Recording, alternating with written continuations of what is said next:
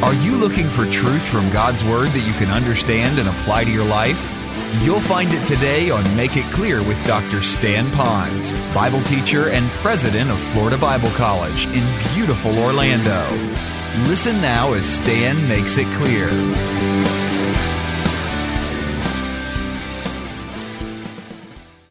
Stress relievers. I want to relieve your stress, but I want to be an energy giver. Now, I know God's going to do it, but God helps me to release stress from you, and God helps me to provide His energy back to you through me in a word of encouragement or making sure that I get the job done. And when you do it, do it with a smile. Those of you that have a supervisor, a boss, someone that has to give you stuff to do, go back over your Palm Pilot. Go back over your smartphone. Look over your day timer. What have you been given to do? Do you have a chart to do? Those are pressures on those people. Now, it's very easy to say, they're giving me stuff so they can go out and smoke and joke and play. Yeah, God permitted that task to come your way through that incorrigible supervisor, only to test you to see if you're going to do it with a cheerful spirit because you're going to do it as unto Him so He gets all the glory. Now, I know for some of us, this is so weird thinking, but I have to tell you, this is the only way to think and really survive without having to miss going to church or miss doing stuff because you're depressed and you need to have a time out. You got to learn how to sort your life out to focus on God. And if you do that, and you can, because God says, I'm there to help you, we can do it. Look at the second one. By the power of God, to the glory of God, I should refuse to make excuses when a task wasn't finished. And you can twist that any way you want, but it's making an excuse. I didn't do it because. And generally, it's a blame place. And the older we get, and sometimes the more Christian, or the longer we are a Christian, Listen, I didn't say the more mature we are as Christians, but the longer we are a Christian, we know how to make our excuses sound so acceptable to people that we walk away and generally, watch this now, island culture is if you gave something, something to do, or you that person said they were going to do it, and they didn't do it, our island culture is to say, oh, that's okay, we understand. Oh, yeah, I know we try to be an understanding spirit because we think we really should do that. But often, folks, you walk away and you hear, oh, that's okay, and you just, okay, see, it really didn't bother them after all. What you don't know is it's still eating their lunch. And they're having to do this wrestling match to really be understanding. Maybe you really do have a reason, not an excuse. But in reality, the task did not get done, did not get done well, did not get done completely, and you, you, throw sand in the gears. And you really hurt that relationship, let alone the ministry of the organization. And so, what I'm, I want us to do is to be very careful when we keep making excuses when we say we're going to be at somewhere, we're not, we're going to take on something, we don't because excuses can be very dangerous. And I picked a passage of Scripture that sometimes is used as the, uh, the pinnacle of excuses. Look at it here. Then Jesus said to him, A certain man gave a great supper, invited many to come and eat. How many of you have ever done that? And he sent out his servants at supper time to say to those who were invited, Come, for all things are now ready. Now let's pause for a moment. Before you read rest of us, you've got to go back to Bible customs and culture back then. Back in the Bible days, even Old Testament, you take it back to Esther and other places, you would often get two invitations. The first invitation would tell you about the event, sometimes would tell you about the time it would occur, but often would say, You are invited to this thing. The second would be to say, We are now ready, come on.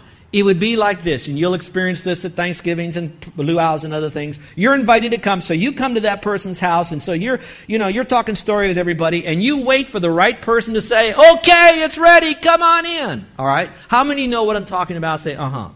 All right. So that's a double invitation. What's really bad is if you accept the first invitation by saying, "I will come," but then when you're called, you then come up with excuses that you don't then come up and go the, all the way with that. And that's where we are right now. So let's take it up with the passage where I left off. It says, But they all with one accord began to make excuses. So let's see what they were saying. The first said, Hmm, I bought a piece of ground.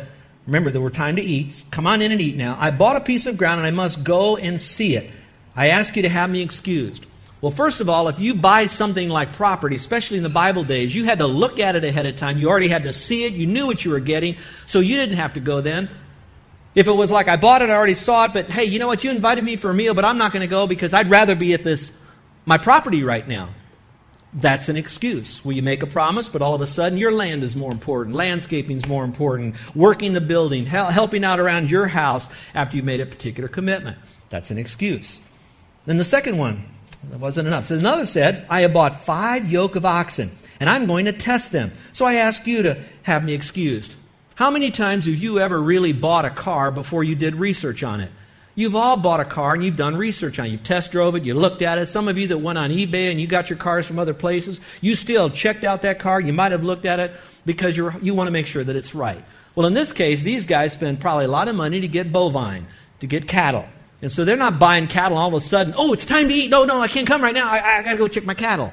Can you see the slap in the face of the one who's invited them? So they're coming up with an excuse. Now remember, checking your land after you bought it. That sounds pretty reasonable, doesn't it? Yeah, I don't what's wrong with that? I, got to check my cattle. I bought that. I got to make sure they're healthy. That sounds pretty reasonable, doesn't it? It doesn't fit. It's a it's an excuse, but not a reason. Then the third one, it says, And still another, I have married a wife, and therefore I can't come. Basically, I'm going to go on my honeymoon. So the servant reported all that stuff to the master. And you might say, well, that sounds pretty reasonable. I just got married, got to be with my wife. Now remember, in the context of culture, that's the only way you're going to understand this passage. They were invited, they accepted that invitation. Now they're invited to come to eat now. It is now ready. And all of a sudden now they're saying, I can't do it because of these other three reasons. Now let's go back to that married one because that one, we can't really relate to land maybe. We can't relate maybe to buying cows. But we can relate to, I was going to say buying your mate, but you can when you get married.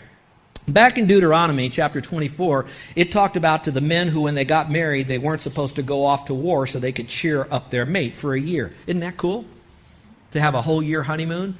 All right, now, stay with me. It didn't say, when you get married, you can't go to parties. It said, you can't go to war. And so, really, what was happening here is these guys were coming up with what they thought were excuses. So, using that as our illustration, go back to the point.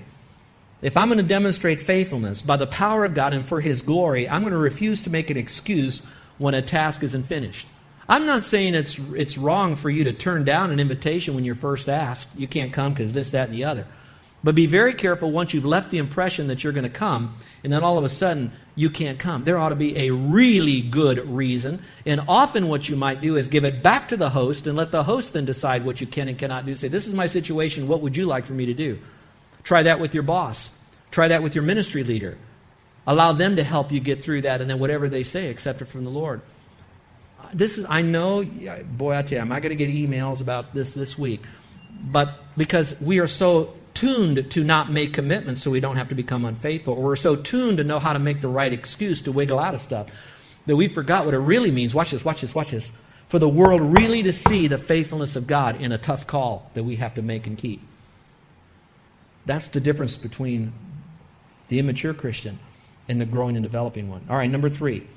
Remember to keep my word even when it costs me something. All right, if I'm going to demonstrate faithfulness, I'm going to keep my word even when it costs me something. Look at Proverbs 14:5. It says, "A faithful witness does not lie, but a false witness will utter lies." I think there's enough said about that. Number four, there are there dangers in being faithful? The answer is yes. Would you put a star by number four? Because I'm hoping that this point might bring a little bit of balance back to what I've been saying. I've been really bending this here to kind of rebend the tree in the right direction. But at the same time, I don't want to snap it and overbend it. So let's look at it here. It says this saying yes to too many requests, that means committing to too many requests, builds up unrealistic expectations of others and you. So yes, you can be faith, you can have your faithfulness tested because you got in the habit of saying yes to everything. And what happens is it builds up unrealistic expectations in you. When you say yes, people are going to take you at your word, at least inwardly. But it also builds up unnecessary pressure on you to complete the task. And some of you know just what I mean.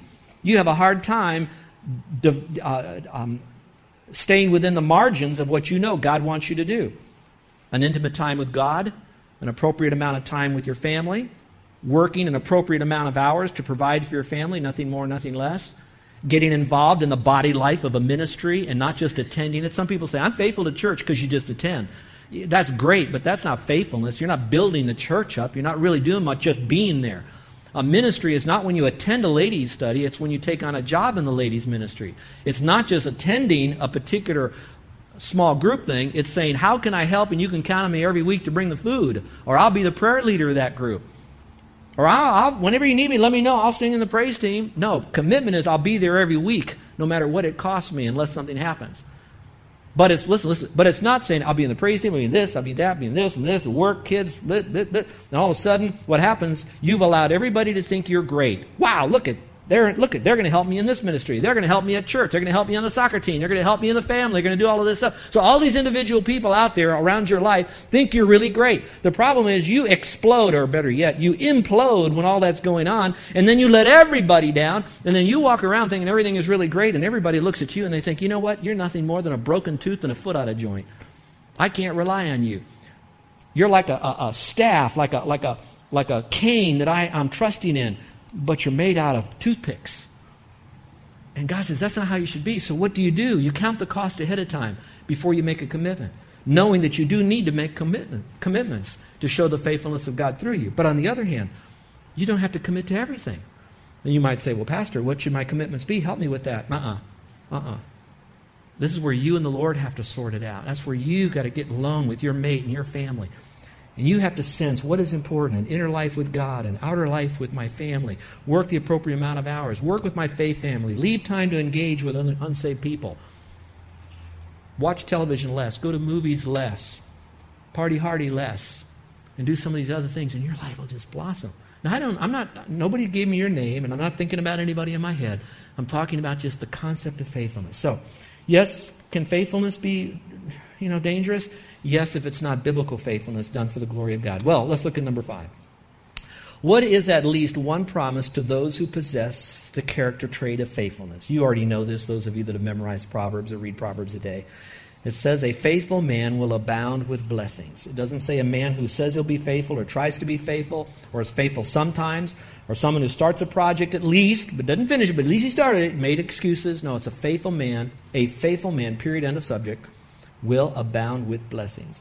And I'm wondering right now if some of you have been eating hamburgers of blessings when you could have steak if you'd step up and tested God in his faithfulness. Now, uh, I've got a lot written here for you, so I don't need to take you through all of these, but I'd like you to look at these action steps for just a second, and then we're going to go into communion have our time with the Lord. In order for us to be faithful, we need to accept Christ as our Savior. In other words, I have to allow my nature to be reborn again. I have to allow the Holy Spirit and Christ to come in me with all of His faithfulness, because great is thy faithfulness, God, inside of me. You will never be faithful to the level that God wants you to be faithful until you trust Christ as Savior. If you are constantly challenged with being unfaithful, it could be because you need help and you don't have that help through Christ. And I encourage you to trust Christ as Savior, and especially in this world that so many people make requests of us. We can't keep up with it all, and we're bound to let people down. Number two, recall the faithfulness of God. God is faithful by whom He had called you into His fellowship by His Son, but the Lord is faithful who will establish you and guard you from the evil one. Look up here, if you will, for a moment. I just want to show you what I have and what I will be glad to, to email to you. I have it here. Hmm, maybe I left it in my office. I might have. No, here it is. You that are on the radio, you can't see this, but I'm holding up a sheet of paper that I did the uh, New Testament study on just the concept of faithful, not faithfully, not faithfulness, just faithful. I found 17 direct references to the faithfulness of God. I would encourage you to go through just that's New Testament. I can only imagine the beauty of the Old Testament that's so colorful with truth and illustrations in the Old Testament alone, but the New Testament gives you 17 references to the faithfulness of Christ. Folks, I know I've rattled a lot of information, but if you could forget everything else I said, I want you to remember what I'm saying right now in the faithfulness of God. Let me read just a couple to you. I want to raise your consciousness about God's faithfulness. 2 Corinthians 1:18 says, "But as God is faithful, our word to you was not yes and no, it's in the context of waffling." He says, "Since God is faithful, I'm not going to be unfaithful or waffle with you. I'm going to let my yea be yea and my nay nay." 1 Thessalonians 5:24 says, "He who calls you, you and me, is faithful, who will also do it." It doesn't say God will try to do it, might do it, sometimes does it, does it with a few people. He says, "I'll do it." And that same faithful God calls you. Another one says this, "But the Lord is faithful who will establish you and guard you from the evil one." I'm so glad that I have a guard.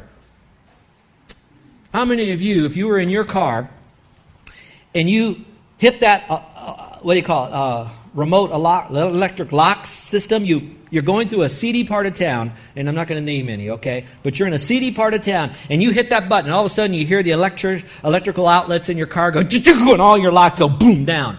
And all of a sudden you pull up to a red light, and there's these mean looking guys all around you. And they're all coming at you with their little sticks. And you're sitting there smiling, you know, because my car is locked. How would you like it if they just opened it up and it was a fake lock? and it really didn't lock. You go nuts. Aren't you glad that even though your car may not stay locked, God will lock himself around you and guard you? And that's the faithfulness of God. And watch this. That same faithfulness will guard you to help you be all that God wants you to be. Another one says, Let us hold fast the confession of hope without wavering. Why? For he promised his faithfulness. Another one is, He is faithful and just to forgive us our sins. I'm so glad when I confess my sins to the Lord, He doesn't say, you know, I'll think about forgiving you. Or maybe for that sin I will, but not that one. Or worse yet is to say, Yep, I forgive you of all those sins. You wind up in heaven and he says, No, no, no, no, no, no, I just lied to you. I'm so glad I don't have a God like that. He is faithful. Just a couple more because I want you to lean into this one. Have you ever heard us refer here at this church that you have what is known as the written Jesus, the Bible, and then you have the living Jesus? If all you have is the written, you're going to have nothing but dead orthodoxy. If you have nothing but the living Jesus, but no scripture over here, you're going to have sweet sentimentality about a Jesus you made up in your own mind. But when you have the orthodoxy of God's Word and real Jesus and you put them together, you've got balance and truth. And here's what it says Revelation 19:11. Listen carefully. It says, Now I saw heaven open, and behold, a white horse, and he who sat on him was called faithful and true. Him, person, who sat on it, faithful and true. We know that's the Lord. Revelation 21 5 says this Then he who sat on the throne said, Behold, I make all things new. And he said to me, Write, for these are true and faithful. Revelation 22 6 says, These words are faithful and true. So you see, Jesus referred to as faithful and true. The Word of God is known as faithful and true. So since I have Christ, and if I abide in His Word, and His Word abides in me, I can be faithful and true to our mates, to actually taking on a job here at church rather than just attending, or if you need me to just sweep the parking lot once in a while, but you're willing to step up and take on a new ministry and be faithful with it.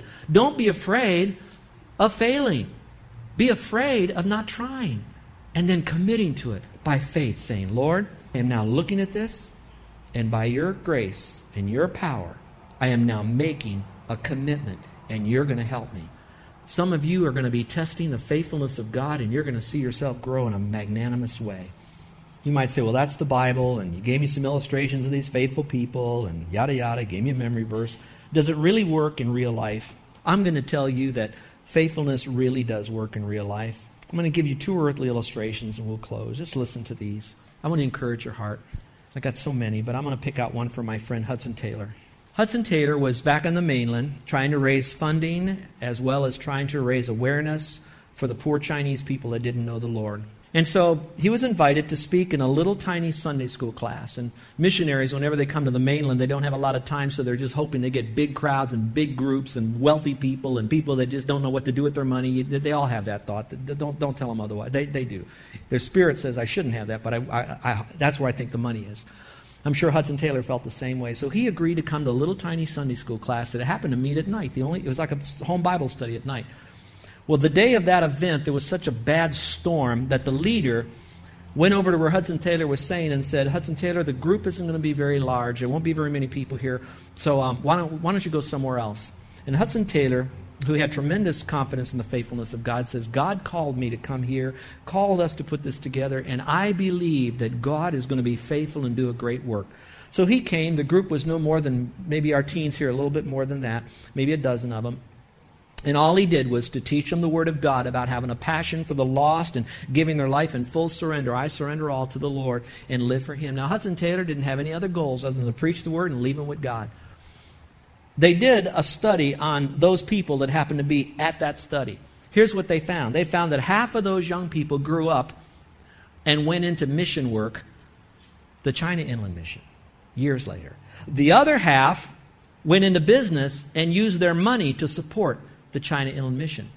But all Hudson Taylor was, he was faithful to a little group. You that have small groups, let's say it another way. You that have small, small groups, you look at that group and you be faithful. You be so prepared. If you work so hard, and they, people say they're going to come and then they don't show up and they go to some other church and they go to some other activity, they do something else. You take that one gal, that one guy, that one teenager that's still left, and your faithfulness, you pour yourself into that person. And you watch what God will do. Tremendous things. One last thing to bring the balance is faithfulness is not always success. There's a man by the name of, of um, Clarence Jordan. Clarence Jordan lived in Americus, Georgia. In 1940, he had a real passion to reach the peanut pickers, black people. and any poor people that he could. And he started what is known as the Koinonia Farm. The Koinonia Farm was to grow some things, but to help these people work together and to come to know Christ as Savior. He did this in 1940. But in 1954, the whole community of South Georgia was so incensed because he was working with these blacks and whites together that the Ku Klux Klan came on a particular night. And with all their hoods on and their fiery torches, they burned the Koinonia farm to the ground. The black people scattered, the white people that were helped scattered, the next day, the reporter came out, and Clarence recognized the voice of one of the hooded, masked men as being that reporter. But the reporter wanted to find out what you're going to do about all this. You know, what you going to do? You lost everything now. How are you going to handle this? See, you're not very successful after all. And Clarence was out there doing some digging and doing some little planting there to keep the plant up, even though all the buildings were still smoldering. He looked up at this guy and he says, God didn't call us, uh, call us to be successful, He just called us to be faithful. And I'm going to be faithful at reaching these people for the Lord. And that day, with a few other people, they rebuilt Koinonia Farm. And it's still in existence today. So I want you to know that, guys, you can take on a ministry here. Step up and say, I'll lead this, I'll teach this, I'll go here, I'll be a part of this. And the reason you can say that with confidence is because you don't have to worry about your lack of faithfulness any longer. Because God's faithfulness lives inside of you. And you can make it happen. Let's pray, shall we? Our gracious Heavenly Father, we come before you right now and we recognize that we have been so unfaithful. We are so given to, to, for change. We, we blow one direction and the other. We all do. Some more, some less. Some had poor parenting, so we just think this is just normal. We've been hurt so badly, we don't want to make a commitment because we've been let down. But Lord, I pray the Spirit of God now would touch us through your word and to remind us that God, who is faithful, that, Father, that whole story we learned about how you would give eternal life to anyone who would by faith receive you as their personal Savior. That good works do not enter into salvation. And that, Father, we can have a know so salvation as long as we completely rely upon Jesus Christ as the author and finisher of our faith, who died on the cross, made the complete payment for all sin, big sins, little sins, and for our sin. And you are faithful and so it's already done, it's a completed task. And all we're doing is receiving the results of that by faith in you and not by works. Now, Father, I pray that if there's anyone in here today that still do not know how faithful you are, that they would test you by trusting you right now, taking you at your word. You said you are faithful and true, and your words are faithful and truth. And we're going to embrace them in faith, believing them to be true. Father, I pray if there's any here today that haven't trusted you, that right now, even while I'm praying, in their own little way, they cannot make a mistake. If they just say to you, Lord, I'm a sinner. I don't understand all this stuff. I need a Savior. You said you'd forgive me of all my sin, and I'm coming to you, trusting in you, not by my good works of righteousness, but you said that you're merciful and gracious, that you're faithful and true, and I believe that. And Father, however they say that, at least they're putting their faith in you. I pray for our church here that if we have been unfaithful, we have led people to believe certain things and we've kind of let them down, that we won't wallow in that guilt and quit and, and get all upset, but that we would man up and, and woman up and boy up and girl up on this thing and say, you know, we, we're going to grieve it. We made a mistake. We're going to leave it and we're going to start fresh anew on faithfulness. We're going to begin right now. We're going to start again. Go back, clean up the mess, move forward.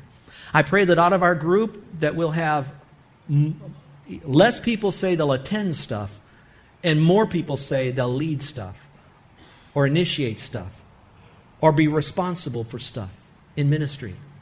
And for those that are getting ready to get married in our church, I pray that they realize that marriage is very scary. There are a lot of challenges, a lot of, of, of failed uh, children and, and, and other things.